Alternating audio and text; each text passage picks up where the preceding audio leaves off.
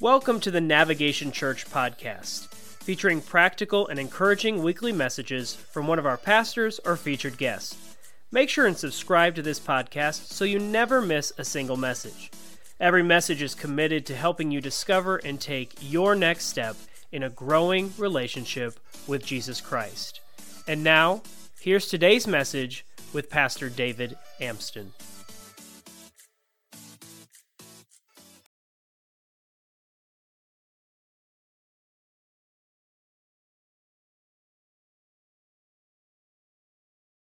Dal Meg, thank you so much. Good morning, Nav family. How are you today? Good I, I like to change up every once in a while in worship, where you just kind of sit back, let the band see the expertise of our musicians kind of come through, but then also, what's wrong with just making it all about Jesus every once in a while, right? And so, well, good morning. We are continuing a conversation called The Power of No. We've been on this conversation for a couple weeks now. And if you haven't been a while, here for a while, we've been starting the conversations really with kind of some real life, science based, psychological uh, discussion. Now, with that being said, you need to know that this is not a self help series. This is a series meant to help yourself, though. And what is one of the greatest things that we can do is learn how to say no. Because if we can learn how to say no ahead of time, a lot of times it'll keep us from being in trouble in the moment. And so, a couple of the things that we've started off with is de- decision fatigue. This past week, I had a very long day at the office. It seemed like I constantly was talking about strategies and future and plans. And I came home. My wife said to me, Hey, what do you want for dinner tonight? And I said, anything you pick is fine with me. You know why? Because I was dis- di- absolutely fatigued from having to make decisions all day long. Am I the only one that ends your day sometimes like that? Okay, so good. I'm, I'm not alone there. The problem is on de- decision fatigue, what happens if a decision needs to come in the moment? I'm exhausted from making decisions, and it's a yes or no decision, and no takes me down a road that I don't want to go down. Well, I need to have some no's in this, eh, kind of in the hopper, if you would. And then another week we talked about ego depletion. Ego depletion sounds very selfish, but here's what it is. Sometimes we run out of willpower. How many have ever had a long day and you were going to stick to your diet no matter what?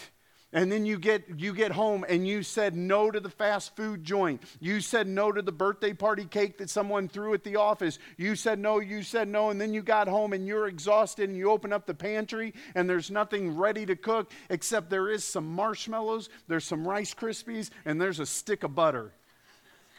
You see where i'm going with this and you think to yourself, in two and a half minutes, I can have ooey gooey Rice Krispie treats, which will release so many dopamine and endorphins in my body, and it'll make me happy till I'm bloated. But the problem is, we have to come to terms with the fact that our willpower will run out. It is a limited fund that we have in our mind and in our body and in our emotions. And so we have to make decisions ahead of time to be able to say no to things. And when it comes to saying no to some things, we have to understand that our brain works like a computer and cognitively we can only comprehend so much. And so there's this cognitive load theory that says this that if I keep having to make too many decisions, my processing board will freeze up. And we'll end up being in a situation where someone asks us, Do you want to do this? Can you help with this? Can you, can you handle this for me? And we say yes. And the moment you say yes, you walked away and you go, I wanted to say no. How many have ever been in that situation before?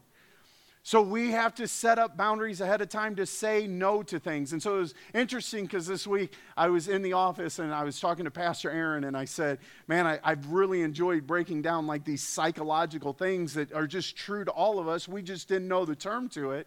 And I said, Here's a couple more that I'm thinking about for this week coming up. And he goes, Well, what are you preaching on? And I told him. And he goes, Sounds like we just need to have radical amputation. And I go, What? So I got on my little machine and I did my research. Radical amputation is a term often used metaphorically. Okay? So if you keep having trouble overeating, don't go 127 hours on your arm. Be like, I got to radically amputate. Did anyone get that reference? Okay, good. I thought that was a bit of a deep cut. See, that's what happens when I work with jokes ahead of time. Jokes ahead of time never land. So, but I'm not talking about physically amputating something off you. I appreciate the four of you that just caught up to what we were joking about. I, I enjoyed watching the smile show up after the fact. But it's a metaphorically in psychological and, yes, self help context. It refers to the idea of completely cutting off or removing something from one's life that is causing harm or hindering progress. This could be a negative behavior, a toxic relationship, unhealthy habit, or even negative thought patterns. And it, the term emphasizes a dramatic and decisive nature of action taken that sometimes it's necessary, necessary to take these bold steps to cut off something that is keeping us from the future God has for us. And so, when I say radical amputation, what is it that you need to consider radically amputating out of your life today? Anything keeping you from your life mission. What is your life mission? I don't know. It's your life mission. Now, last week we did talk about this a little bit that we should all be passionately pursuing the things of Christ and the kingdoms of God. That should be a common uh, life mission for all of us. But where in your life do you, you decided ahead of time, this is my mission, this is what I'm called to? I am called to be a pastor. And so, in being a pastor, I need to identify boundaries that I should never cross. And I should not get close to those boundaries and flirt with those boundaries. I should actually create a boundary away from the boundary to help me stay away from that. And if my brain ever tells me it's okay to go a little closer to that, here's what the reality is I need to pause in that moment and say, no, no, no. This is the actual outcome of the actions that I take. So, for example, for everyone say, for example. As a pastor, I shouldn't be kissing anybody who's not my wife. Amen? Amen? Okay, okay. But if I tell myself I can get away with it, I need to have a reality check. No, no, thank you. That was a solid amen back there. I appreciate that. Here's the reality check I don't damage my relationship, I damage my ministry. I push away my kids. I, I model for my kids a lifestyle that I would not tolerate for them to live. That's the reality of it. And so I need to have a harsh reality of what it is. And if those desires are truly bubbling up, I need to speak the Word of God over that. Not the Word of God that I Googled to try to get a single scripture because God has magic potions that I can throw at a situation. I'm reading this Bible as information to me, and it needs to illuminate me to a certain level of life that I live in that revelation. That when two people come together, they're now one flesh. That's a revelation to me. And the moment I bring a third person into that situation, the two can't be one because the third one messed it all up. I have to speak truth because I'm living in the revelation, and that realization needs to manifest itself in my life. Why? Because I want to be a husband to one. I want to be a father. And any of these things that would take me off mission, I need to be able to say no to ahead of time. But I sometimes don't do that because I have temptations in my life because we define ourselves by what we have, what we do, and other people think of us. Or another way to say it is the lust of the eyes, the lust of the flesh, and the pride of life. And so we have to stand away from these temptations. And if you're like, wow, that is a lot of content really quick, yeah, that's because we're a couple weeks into the conversation. But last week we talked a, a while about worry and anxiety. Because there's some places in our life that we worry about. We actually do this. We, we worry about a future that we can't control, and we have anxiety about a past that we can't change. And so we got into the word, and we actually read, read this with me Matthew 6, 28 through 30. It says this Look at the birds of the air.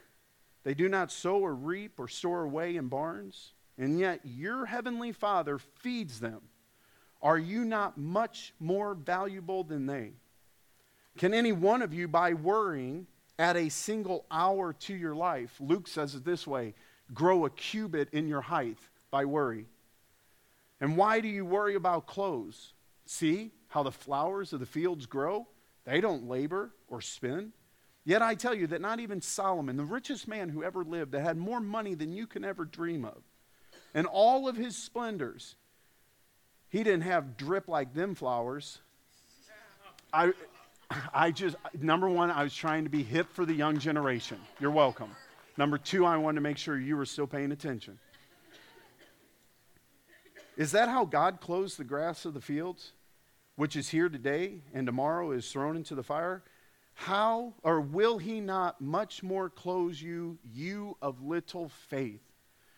So last week I didn't get a chance to dive into this, and I kind of want to start today's conversation by in or starting where we ended last week, where it says, You of little faith. What is faith? I know there's a lot of teachings out there. There's whole ministries based off the concept of faith. I think faith is boiled down to as simple as this something you can put your trust in. Faith is something that you put your trust in. You know what I put my trust in? I put my trust in solid ground that I'm standing on. Now, have you ever been where you had to repel off of a rock? I know that not many of you are going to know what I'm talking about, but have you ever seen where they put like a harness around your midsection? And this harness around one little part of your body that's really tight and snug the guy is telling you, or the lady is telling you, the individual helping you, that this little thing around your hip is going to hold you as you go off backwards down a cliff. Just so you, it's terrible. Thank you for being out. It is terrible. And not only that, then they're going to put a little rope around you that they could have got at, you know, gimmickrope.com. Like, and they, they put this rope on you and they say this all you have to do is fall backwards. At this point, I have greater faith in the, in the ground that I'm standing off on versus the air you want me to go into. Does anyone know what I'm talking about? Okay, so now all of a sudden, at some point, I have to have faith in their word to be able to start leaning back. Now, if you've ever really done it, you didn't just fall backwards. You got on one knee and because somehow getting on a knee before you fall is going to be better than the long distance fall that you're about to go. And then somewhere along the line, you actually get to the point where the only thing holding on to you is this rope, this carabiner, this belay on, belay up is what I'm telling you to do. And they've t- taught you all these things. And now you're walking backwards down this cliff. And guess what? Somewhere about halfway down, my faith increased. What did it, what actually increased? My trust in what that guy or that girl said about this rope and this harness. It grows because at some point I either have to step into that faith, either step into that trust, step into that word, or I have to stay standing where I'm standing. But if you've ever seen people that have done it long enough, do you know there's people that take off running and jump off these cliffs? And on the way down, they bounce all the way down. You know the difference between them and us, and I put us in it because you ain't gonna get this joker doing that. It's the faith to know what you're in has the capacity to hold you. And so, in your faith walk, if you aren't trusting God to hold you, you are believing more. I don't feel like, I don't feel like everyone's with me. Okay, so here's what I'm going to do I'm going to use an example right now that I think will affect everybody. Every single Sunday, there is a chance that we tell you we're going to give you an opportunity to worship God with the giving of your tithes and offerings.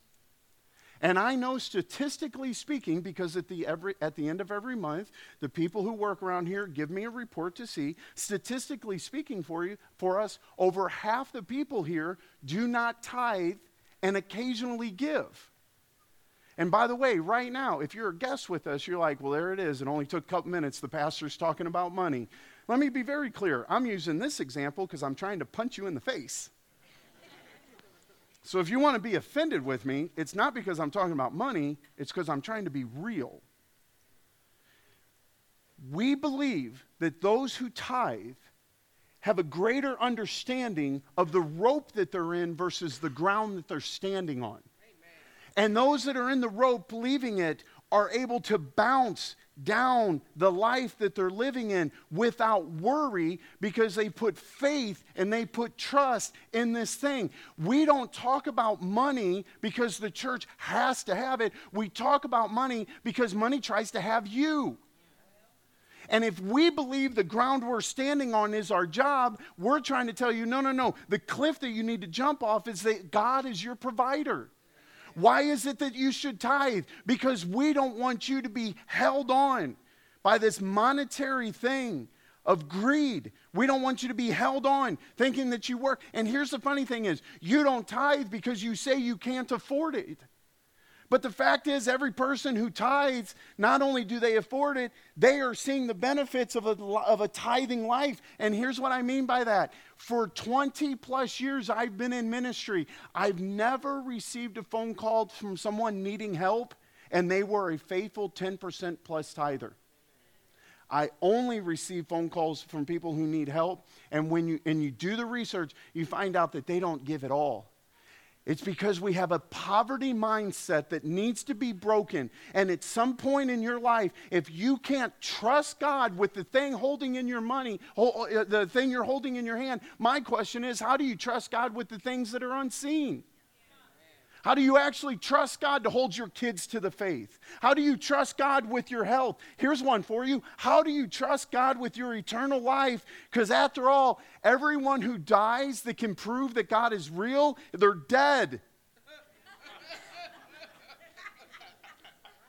they can't come back and prove it.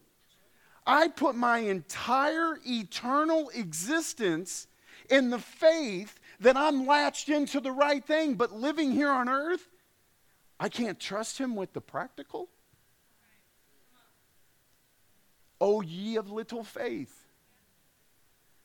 And so at some point, that mindset that you need to control your money, you need to control your destiny, you need to control what you can control, it's time to have some radical amputations of those things. Some radical amputations that keep us from living the mission that God has called us to. And so, to really unpack this this week, I want to talk about one thing that I believe the enemy uses as a tool against all of us. And to do that, we are going to have a good old fashioned Bible study. Can I get an amen for that? Amen. We're going to read out of the book of Numbers in just a minute. I'm going to start getting some scriptures. But for right now, I want to tell you, if, if you're in the book of Numbers, Genesis, Exodus, Leviticus, Numbers, Deuteronomy, you know that Moses is still in control and not Joshua. Why? Because the next book is Joshua, and when Joshua takes over, Moses is dead. So we're in Numbers. Moses is still in charge. Moses has the children of Israel. They've come out of Egypt. They're moving in towards their promised land. As they come into the promised land, they start going to these different territories. And if you've read this, you may know about it. They start having victories everywhere they go, for the most part. One uh, that we won't touch on, but victories everywhere they go. And then they came into this one area, the Amalekites. You don't have to remember all this, there's no quiz at the end, but there is a concept that I want to make sure you know by the, by the time we finish today. The Amalekites, the Israelites said to the king, Hey, we just need to pass through, and we're not going to go to the right or left. We're not going into your vineyards. We're not going to do anything to harass you. We just need to go through. But the Amalekite king did not believe the children of Israel were going to peacefully pass through. So the Amalekite king decided to attack. Long story short, Amalekite, Amalekite king lost. The children of Israel, when they were attacked, had to fight back. Upon fighting back, they end up getting this land. So, kind of, if you're looking at a map, the next king sitting there was this Moabite king. The Moabite king looks over and he says, Man, this is like oxen going into the field, going to lick up everything that they see. Or here's how we would say it today You got some jokers that are coming towards my kingdom and they're about to take me over. And so the Moabite king realized that he could not do anything to defeat this massive army. There was nothing in his power. So this Moabite king by the name of Balak, everyone say Balak. This Moabite king named Balak decided that if he can't physically fight us, then he would try to spiritually curse us. So Balak sent some people with money to a guy named Balaam. Everyone say Balaam. Balaam. So you got Balak and Balaam. Balaam's who we're really going to focus on. But since the names are so close, I, am trying to say it over and over so you can see it. So you have this king Balak who sent some messengers to Balaam. And when he got to Balaam, he said, Balaam, we got these Israelites. They're speaking, or our fear is that they're going to come try to conquer us. Could you speak a curse over them? Because if you curse them, they won't be able to come against us. Balaam says, it says this in verse, uh, in Numbers 22, verses 12 and 13. Or, so Balaam said, Let me go talk to my God. And then Balaam, but God said to Balaam, Do not go with them. You must not put a curse on those people because they are blessed. So the next morning, Balaam got up and said to Balak's officers, Go back to your own country, for the Lord, see the word Lord there, the Lord has refused to let me go with you. So now, one thing I want you to notice the word Lord here, if you were to look it up in the Hebrew, it's actually the word Yahweh. So Balaam wasn't just trying to pray to some random God, he actually had a conversation with the God that was over Israel. So he went to the God of Israel and he said, Listen, I'm planning on cursing your people. And here's what God said to him You cannot curse what I have blessed. Okay, so let's say this again so you guys all understand the power of the Almighty that we rest under. When those who are against you want to curse you, if our God says, you cannot curse what I have blessed. Guess who wins? Our God. You need to hear this today. I'm, I'm, i feel like I'm at like a six, and pretty soon I'm going to go to a nine on the preaching scale. So you, I, hope, I hope you're ready to go with me. Because we have to start understanding we cannot be cursed if God has blessed us. We cannot be torn down if He says to be raised up. We can't be put under when He says it's time for us to be on top. And so we have to understand the same blessing that this sorcerer tried to go and say, Am I allowed to curse? That same blessing, we're under a better, newer covenant and blessing with Jesus Christ than they ever were. And this sorcerer comes back, and it's interesting because he basically went, I went and talked to Jesus. That's how we need to hear it. Now, Yahweh, it's a whole different else. I'm trying to get you context here. But Jesus told me I'm not allowed to go with you. And as you read this, it's kind of like, I want to do this because you're offering me a lot of money, but unfortunately, I can't go do this with you. So Balak, the king of Moab, his people came back and the king says, I need to send more money and higher level of princes back to this guy. So now all of a sudden, the higher levels come back to Balaam and they said, Hey, we want you to do this. And Balaam even said, if the, if the king would fill his entire castle, his entire, with silver and gold, I can't curse what God tells me is blessed. Like, I just can't do this. But here's what I will go do I'll go talk to him again. So sleep here that night, and as you sleep, then I'll go. Eh, eh, so now Balaam, he goes back, talks to God, and here's what God says to him. And I don't have this scripture yet. You just have to trust me. This is in Numbers 22.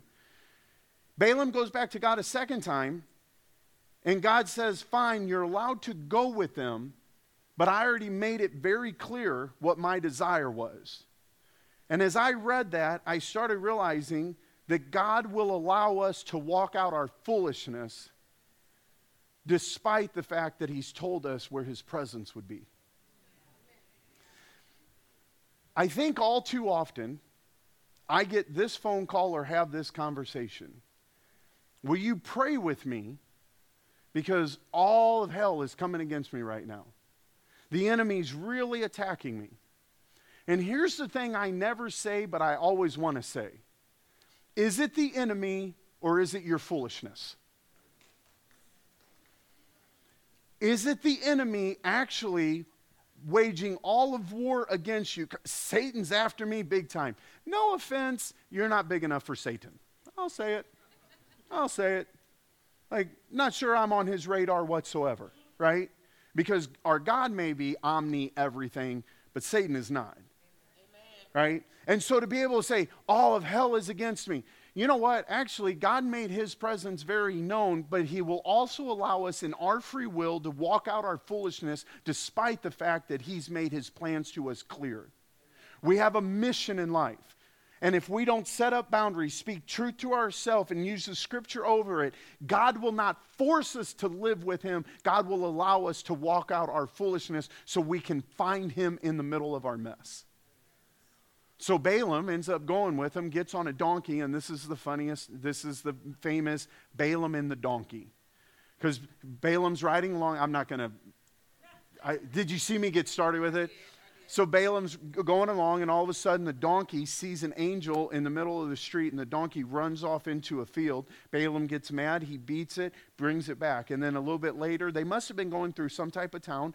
The, the, the donkey once again sees this angel in the middle of the street. The donkey presses so hard up against a wall that it, that it hurts Balaam's leg. And, don- and Balaam once again kind of beat on his donkey. Then they're going down a third time. The donkey sees an angel, and the donkey just sits down, just plops down right there. I can't go to the right, can't go to the left. Boom, I'm parking it right here.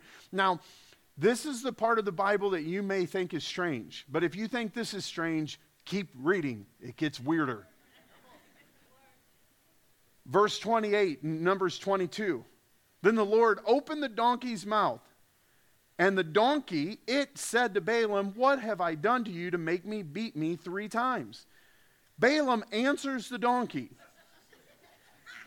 You made me a fool. You made a fool of me. If I had only had a sword in my hand, I would kill you right now. And the donkey said to Balaam, Am I not your own donkey, which you have always ridden to, uh, ridden to this day? Have I been in a habit of doing this to you? And Balaam responds, No. When we're driven by personal desires, you miss the irrational situations that you're in. When we are driven by our own sin, when we're div- driven by our own desires, when we're driven by our own mission, the moment the donkey started talking, the conversation should have went, "What is happening?" Is there anybody who would disagree with me on this? I mean, I'm waiting for him going, after this, we're going to make waffles. So, okay. Went over a lot better than 127. So, like, Balaam is so angry. Have you ever been in a situation where you were so angry that logic decided to leave and response was your only MO? It was your only mode of operation because we're so driven by what we want, the situation that we're in is completely irrational. And no matter how many friends, no matter how many family members, no matter how many warnings you get, at some point, you're just a guy, you're just a girl, you're just standing on the side of the road having a conversation with a donkey. And everybody else around the situation is going, What is happening? And you are presently still defending yourself despite the fact that the world around you is completely irrational. And why did we get here? Because we knew what God wanted, but God allowed us to have what we chose. And so now you have this donkey sitting in the middle of the road and here's what I don't think Balaam ever understood. The major power of our desires is to b- deceive us. The major power of our desires is to actually deceive us that there's added benefit to our foolishness. If he would have said no ahead of time, said no to what? Said no to anything that went against the will of God. If he would have said no ahead of time, I have a boundary here. Well, how can I keep that boundary? You know what? Instead of me being the one that makes my only spiritual decisions, I'm going to bring a council of people around me, and I'm going to let them know Balak, a pagan god, a pagan king, came to me, wants to do this. But when I went to Yahweh, the King of Kings and the Lord of Lords, he told me no. Now instead of trusting my own belief system, I have a. Can I call this like a a mentorship group? An accountability group, a sobriety group, whatever name you need to put around. I'm going to put another boundary away from me in order to keep me away from stepping into this foolish place because at some point you're just going to be a guy on the side of the road talking to your donkey. And so now he's still per- driven by personal desires. Yes, he has a conversation with the angel, which you're welcome to go read by yourself. But then in Numbers 23, we find this that Balaam goes and he sets up all these altars. He sets up the first altar to make a sacrifice to see if he can curse Israel. He sets up the first altar. As he's setting it up, he ends up blessing Israel because those who God has blessed, no man can curse. Okay? So he sets up a second one. You're like, a second one? No, no, he ended up doing this seven times. Three of the times he blessed the nation of Israel. The other four times he actually cursed the kings that were going against Israel. Because I don't know if I've mentioned this yet. If God has blessed, no man can curse. So at some point, we need to stop thinking that the curses the witches, the warlocks, the demonic activity around us is greater than our God. This guy was actively pursuing a way to curse Israel. And God kept going, Man, not only that, why don't you bless him again? not only that, you bless him again. Not only that, actually, who's cursing them? Do me a favor, turn it around on them. So now the children of Israel who should have been being cursed multiple times, multiple times, they're being blessed and they're being blessed and they're being blessed. And we should sit back and go, look at that. God has protected us from the outside or from the outside in. But what we have to come to realize, which is the power of no that I want to show you today, and it's why this whole conversation is culminating to this point. God may be able to bless from the outside in, but we're able to curse from the inside out. Because and remember, we've been talking about the king of Moab this whole time. Balak, king of Moab. Why is that important? In Numbers chapter 25, which, by the way, 25 follows Numbers chapter 24, which follows Numbers chapter 23, which follow. Okay, you're with me. So now, the outside opposing forces who have tried to curse and curse and curse, who can't, who can't, who can't, God has stopped everything from the outside going in, but then you have the inside coming out. And while Israel, verse 1, was staying in Shittim, the men began to indulge in sexual immorality and Moabite women. What king are we talking about? The Moabites. So he tried to curse, he tried to curse, he tried to curse, he couldn't. But then the Moabite women, and by the way, if you hear this as some sexual, gender specific, women bad, men good, you're missing it. The Moabite women who invited them to sacrifice to their God. Why? Because sex is a powerful tool. Sexuality is a powerful way to overcome everybody. The people ate the sacrificial meals and bowed down before these gods. So Israel yoked themselves to Baal of Peor, and the Lord's anger burned against them. When an enemy could not curse Israel, he defeated them by allowing Israel to compromise. The one topic that I want to bring up that has taken me all this time to get to your spiritual life, the greatest attack is not from an outside force, but it's in, uh, from an inside compromise. Your spiritual walk is going to be compromised. Not because someone put a curse or a hex on you. Not because you watched the wrong movie and all of a sudden your eyes saw something. Here's what it is it comes from an internal compromise. And when the enemy couldn't conquer them with curses and spears, he sent in women which were lust. And this is why I'm saying don't make it a gender thing. Because, by the way, I have a feeling men could go into women's life and show that they're masculine and they'll protect and they'll provide, and they could steal a heart of a woman as fast as the legs and a breast of a woman can steal the heart of a man. Can I talk honest with you right now? Okay? And so these men who were protected by God allowed compromise to come in their front door. And at some point, they're compromising to the sexual needs and desires, lust of the eyes, lust of the flesh, and the pride of life. They ended up bowing their knee to another God. They ended up worshiping to another kingdom. Why? Because the desires that they had, anytime we have a desire in life, it will never be fulfilled by indulging in the wrong thing. Because if you're someone who wants to have a drink, you're like, why can't you stop at one? Why? Because all of them's not enough. Well, I have a problem with shopping. I need to go buy one more outfit. Not until next fall and the next line comes out. Or you should see the new car I have. Wait till you see the next ones they, re- they roll out on the showroom floor.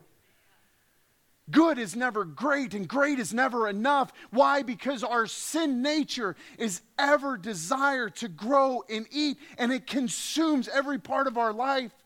But we think coming on one time on a Sunday morning and doing a prayer at church, singing a few songs, will be enough to keep the blessings of God greater than our internal compromises. But they're not. Our compromises and our everyday decisions in our everyday choices, compromise will be the fastest thing that erodes our relationship with God. And so you read on in Numbers 24, uh, 25, verse 16 the Lord said to Moses, Treat the Midianites, who are these people that have given way to our compromise, as enemies and kill them. Radical amputation they treated you as enemies when they deceived you. What did they deceive you about? I know that I'm yelling at you today, and I'm not normally the yelling pastor, but I need you to know that this is one of the greatest things that we constantly come under attack. And I doubt you woke up this morning and you did your 10 steps of prayer, and one of the prayers was, God, keep me from compromising my faith in the small way. But until we realize as these compromises lead to great doors of uh, uh open enemy attack will never understand the little things matter. The little things matter. And compromise in our life is the little things. And when God said, look at them as the enemy coming to destroy you, you need to, and here's what it goes on to say I think it was 25,000 plus destroy them. We try we try to compromise with our compromises. We try to set boundaries around our sin. We try to appease these desires by doing them less. And at some point, we need to treat it what it is it's an enemy coming to destroy the blessings that God has put on your life. It is a belief system trying to tear down the fabric of the boundaries that you're supposed to be living in. It is the enemy that is trying to come and take you off your mission in life. What is my mission? I don't know what your mission is, but I promise you this compromise can't be a co partner of it.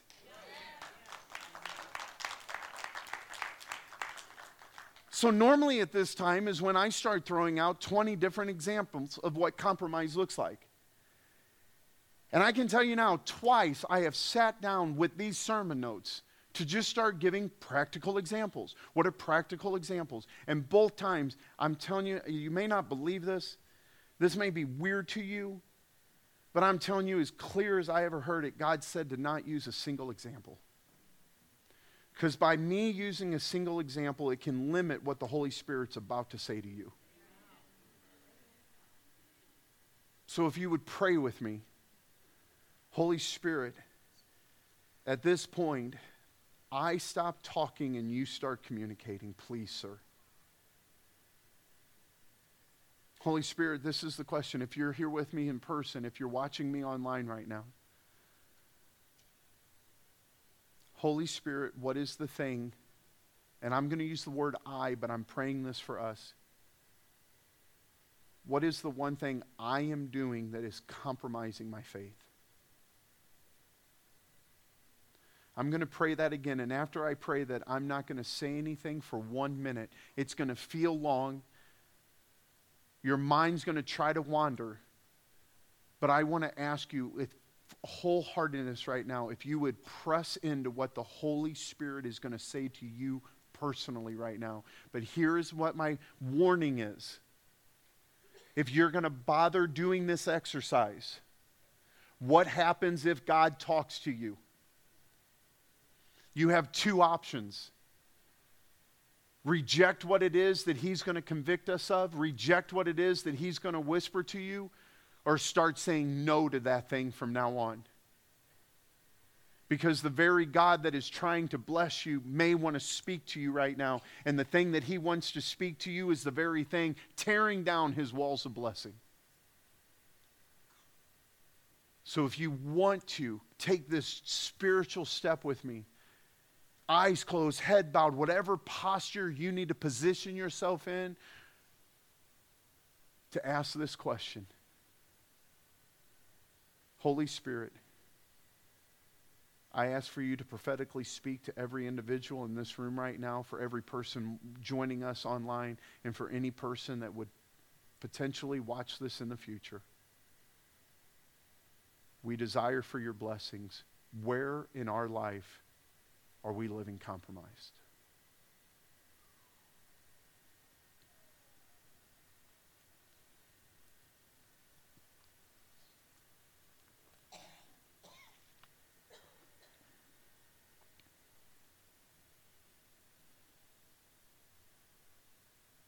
It's only been about 15 seconds.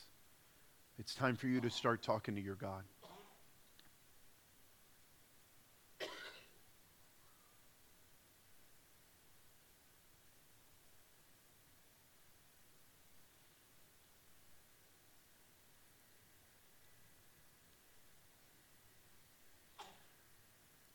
For anyone who's trying to justify that thought in your head right now, you're Balaam trying to tell God why you should still go.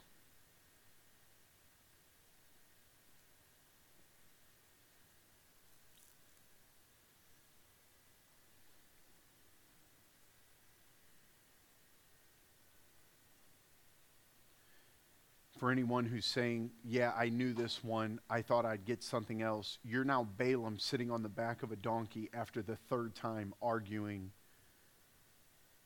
with what you think should be carrying you through life.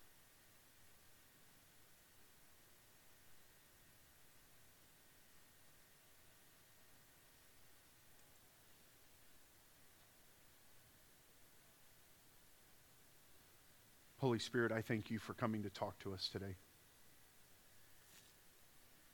I thank you, God, that you can do more in a moment than I can do in hours, if not years. And God, I want to say thank you for the love that you have for each one of us, that you would tell us the places that we would compromise. Because if you revealed it to us today, God, you are going to give us the strength for radical amputation and freedom from that place. I speak against lifelong generational curses that have been on us, and I break them right now in the name of Jesus because of your blessings. I speak against negativity. And I say that our words are sharper than a two-edged sword because that our mouth will be filled with your word. Fear and anxiety that are trying to stick around despite the truth of the word last, last week. Lord, we speak to those things. We have faith in who you are and what you've called us to. May our faith grow. If you're here right now, if you have your eyes closed, please just remain closed for a second longer. If you're here right now, the greatest step that you can take is not to say no, but to say yes. And that is saying yes to a relationship with Jesus Christ. If you don't know Jesus Christ as your personal Lord and Savior, everything that we sang about today, everything that we would have preached on today, I can point it back to a man named Jesus. And that was, the, that was our God who stepped out of heaven, clothed himself in flesh, died on a cross for your sins. And in dying on a cross, he gave you the opportunity to not only have eternal life, but life abundant right here, right now, here on earth. If you don't know Jesus Christ as your personal Lord and Savior, you may be watching us online or sitting with me in person with all eyes closed and head bowed, if you're here today and you're ready to say yes to Jesus Christ, maybe for the first time or the last time, could I just ask you to raise your hand in the air so that I can see that you've made that decision? And as people are raising their hands here in the auditorium, I see that hand. I see those hands. Praise God. If you're online right now, here's what I need you to do throw up a thumbs up. Say that was me raising my hand. Maybe there's a tab popping up where you can click the yes button. But if you're in our online community or sitting here with us in person, could I just ask everybody within the sound of my voice to say this prayer Dear Jesus, Today is the day that I say no to sin. I say no to death. And I say yes to you. Forgive me of my sins. Become Lord of my life. And from this day forward, I follow after you. God, I thank you for every hand that went up. I thank you for every decision that was made. And God, we seal them to your family right now. We as a family come around them and we begin walking with them, talking with them, and unpacking the truths that is in your word. But right now, God, we seal in all of our hearts no to compromise. We choose to live the life that you've called us to. In Jesus' name we pray. Come on, if you agree with that, amen. Put your hands together.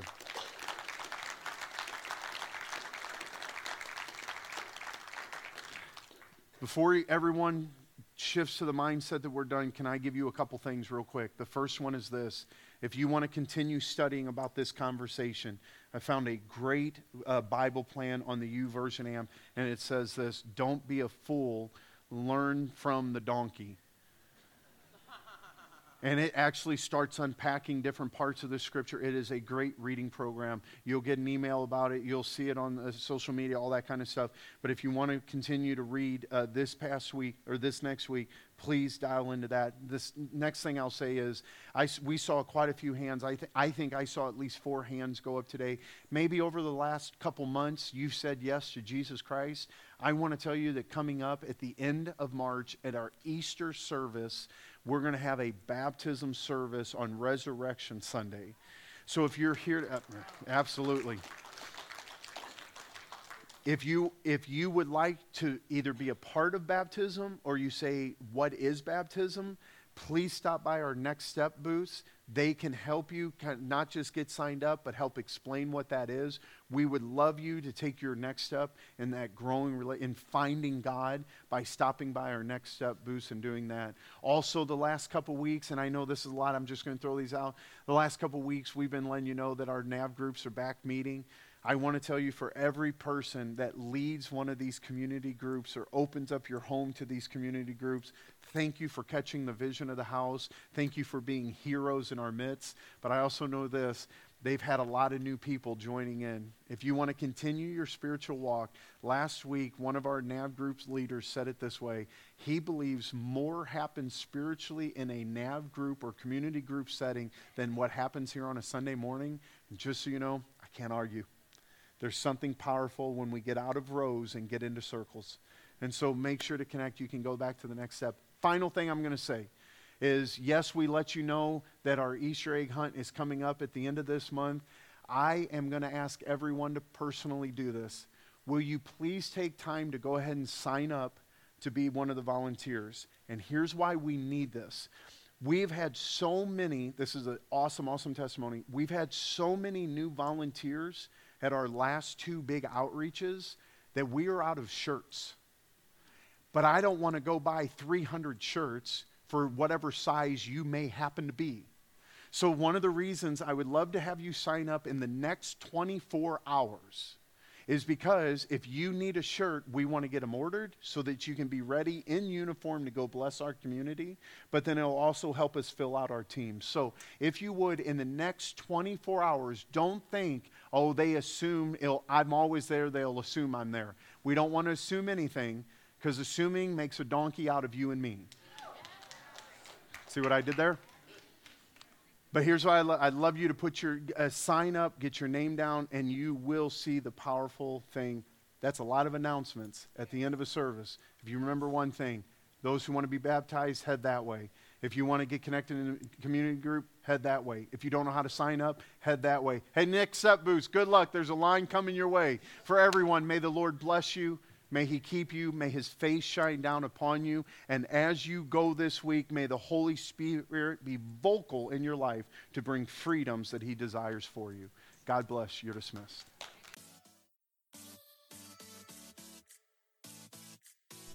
Thanks again for joining us this week on the Navigation Church podcast. We hope this message strengthened and encouraged you in the next step of your journey. If you enjoyed this podcast, please leave us a rating and review. And if you want more information about Navigation Church or wish to connect with us in more ways, visit navchurch.org, download the Nav app in your app or Google Play Store, subscribe to our YouTube channel, and even like the Navigation Church page on Facebook. And again, make sure and subscribe to this podcast so you never miss a single message. For now, No Navigation Church is always here to help you discover and take your next step in a growing relationship with Jesus Christ.